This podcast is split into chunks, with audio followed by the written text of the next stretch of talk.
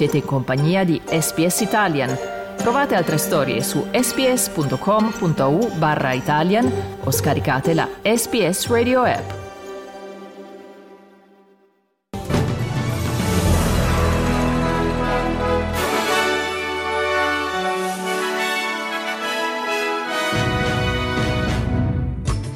Ucraina, colpite diversi centri, almeno 30 vittime del raid russo più pesante dall'inizio del conflitto.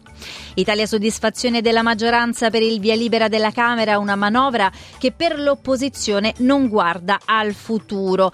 Australia ondate di caldo estreme con picchi sopra i 40 gradi in Northern Territory e Western Australia. Sport calcio in campo Genoa Inter 1 a 1 0 a 0 invece Lazio Lazio Frosinone parziali.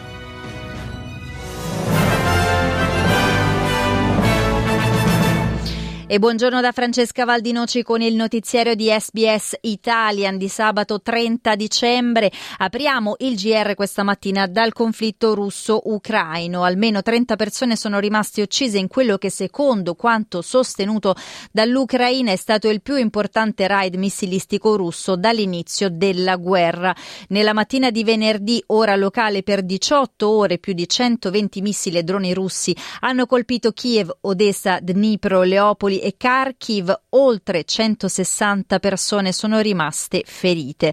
Colpite case, un centro commerciale, due fabbriche, un reparto di maternità in un ospedale. Il presidente Volodymyr Zelensky ha promesso una risposta all'attacco russo. L'inviato delle Nazioni Unite per l'Ucraina, Dennis Brown, ha dichiarato che i bombardamenti hanno lasciato una striscia di distruzione, morte e sofferenza e sono stati un altro esempio inaccettabile instabile dell'orribile realtà che la popolazione ucraina sta affrontando. Il Cremlino non ha per il momento rilasciato dichiarazioni e la Nato ha fatto sapere di rimanere vigile sull'evolversi della situazione. Ora ci spostiamo in Medio Oriente. Secondo quanto riportato dal Times of Israel, una delegazione di funzionari di Hamas era al Cairo ieri per fornire le proprie osservazioni sul piano egiziano per un cessate il fuoco. Fonti vicine ad Hamas affermano che il piano in tre fasi del Cairo prevede cessate il fuoco rinnovabili, un rilascio scaglionato di ostaggi israeliani in cambio di detenuti palestinesi in Israele e infine un cessate il fuoco definitivo definitivo. L'esercito israeliano intanto ha dichiarato un allargamento delle operazioni militari nel sud di Gaza, in particolare nell'area di Khan Yunis. Il ministro della difesa Yoav Gallant ha dichiarato che le ostilità non cesseranno fino al raggiungimento degli obiettivi di Israele. We are conducting intensive actions in the Gaza Strip, which will continue until our goals are achieved. At this time, we are focused on the Khan Yunis area.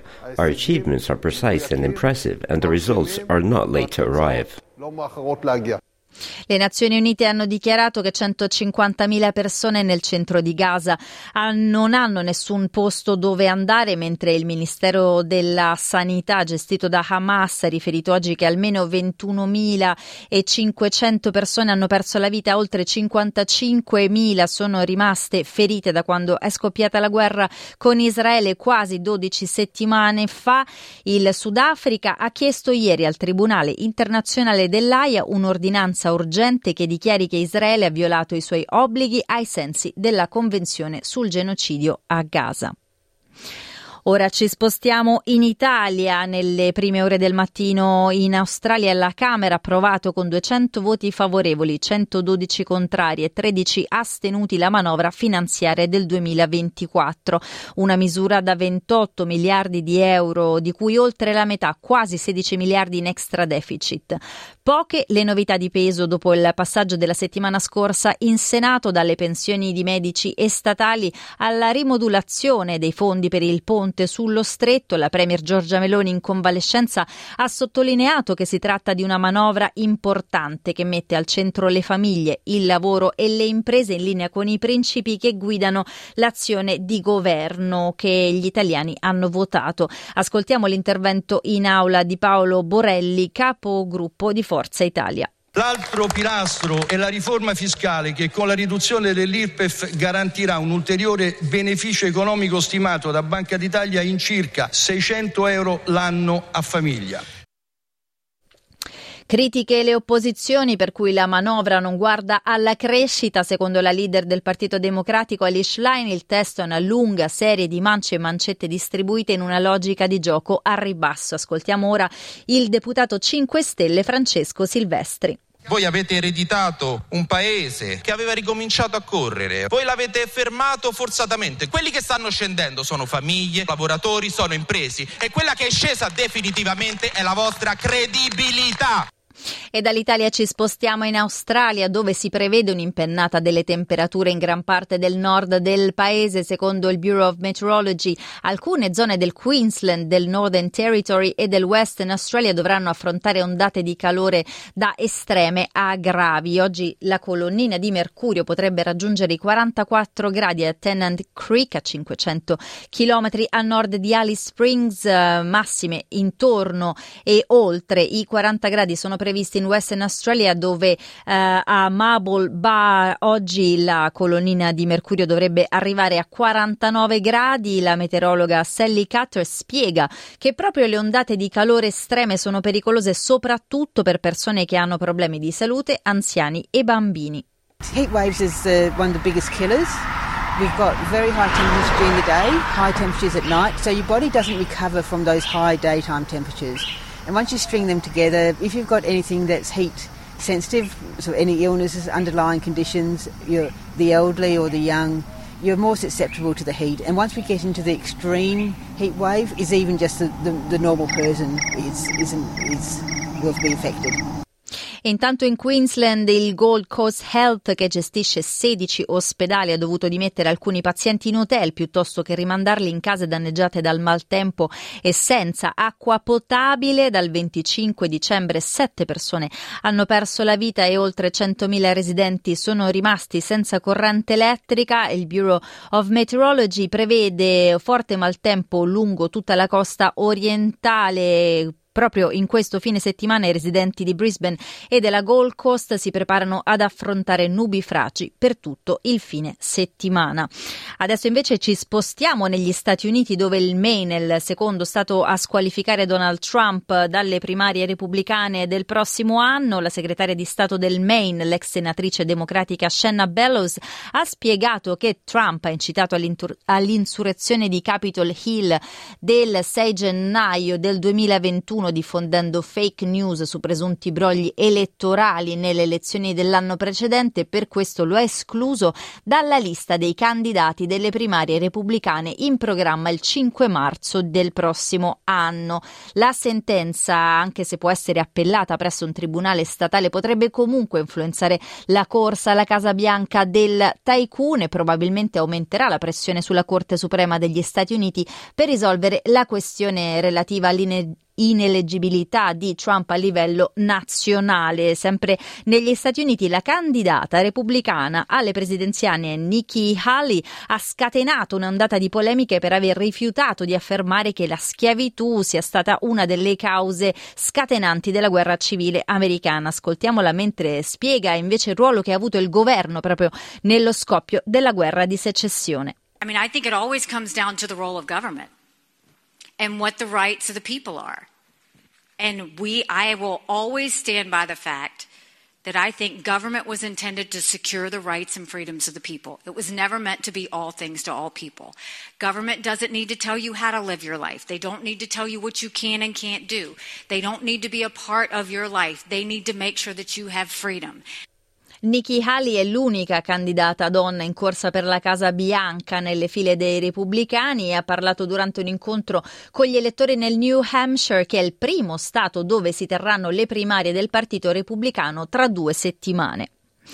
Ora torniamo in Australia dove si prevede che un milione di persone assisteranno allo spettacolo pirotecnico sulla baia di Sydney, altrettanti saranno per le strade di Melbourne a mezzanotte di domani, ma come spiega Nerel B di WorkSafe Victoria, in pochi capiscono il pericolo che rappresentano i fuochi d'artificio che possono causare gravi lesioni se non maneggiati con cautela. It's deeply concerning to see the number of people seeking emergency treatment for fireworks related injuries is again rising for the first time in a number of years. In the wrong hands, fireworks are potentially deadly, and those caught using them illegally face possible heavy fines or even imprisonment. Lo scorso anno 23 persone sono, si sono presentate al pronto soccorso nel Victoria con lesioni dovute ai fuochi d'artificio contro le 16 dell'anno precedente. Diamo adesso insieme uno sguardo ai cambi. Il dollaro australiano vale 69 centesimi di quello americano e 62 centesimi di euro. Sport, calcio, Serie A. In campo in questo momento eh, Genoa Inter al 58esimo, risultato parziale di 1 a 1, mentre il Frosinone conduce per 1 a 0 sulla Lazio. I risultati delle altre partite che si sono giocate nella notte australiana italiana sono state Fiorentina-Torino 1-0 con un gol di Ranieri all'83esimo, Napoli-Monza invece è finita 0-0 in campo questa sera Atalanta-Lecce mentre nella notte si giocano Cagliari-Empoli, Udinese-Bologna, Hellas-Verona-Salernitana e Milan-Sassuolo a chiudere la giornata Juventus-Roma, calcio d'inizio alle 6.45 di domattina in Australia, sempre in Australia A-League in corso la, ter- la decima giornata giornata di campionato. Ieri il Sydney si è imposto per tre reti a uno sui Wellington Phoenix, oggi in campo Newcastle Jazz Western United e Melbourne Victory Adelaide United. Domenica i Mariners incontrano il Perth Glory e la giornata si conclude con un piede nel nuovo anno quando lunedì Western Sydney Wanderers scenderanno in campo contro il MacArthur Football Club. Tennis in corso invece la United Cup in Australia nella serata di apertura. Proprio l'Australia ha subito subito una sconfitta con Alex De Minaur che ha perso contro il britannico Cameron Norrie. L'Italia, inserita nel gruppo D, debutterà oggi a Sydney affrontando la Germania e poi mercoledì 3 gennaio sfiderà la Francia. Concludiamo il notiziario dando uno sguardo al meteo prevalentemente soleggiato a Perth, una massima di 36 gradi, cielo coperto invece ad Adelaide, 22 possibili piovaschi in mattinata a Melbourne dove la massima raggiungerà i 19 gradi, Hobart precipitazioni previste anche lì una massima di 17 gradi, parzialmente nuvolosa a Canberra, temperatura di 26 gradi la massima prevista per oggi, precipitazioni nel pomeriggio a Sydney, una massima di 26 gradi, anche lì temporali previsti a Brisbane, 32 gradi, sereno a Cairns, una massima di 33 gradi. E Darwin sole, anche lì una massima di 35 gradi. Questo giornale radio e il programma che seguirà possono essere riascoltati accedendo al sito sbs.com.au barra Italian.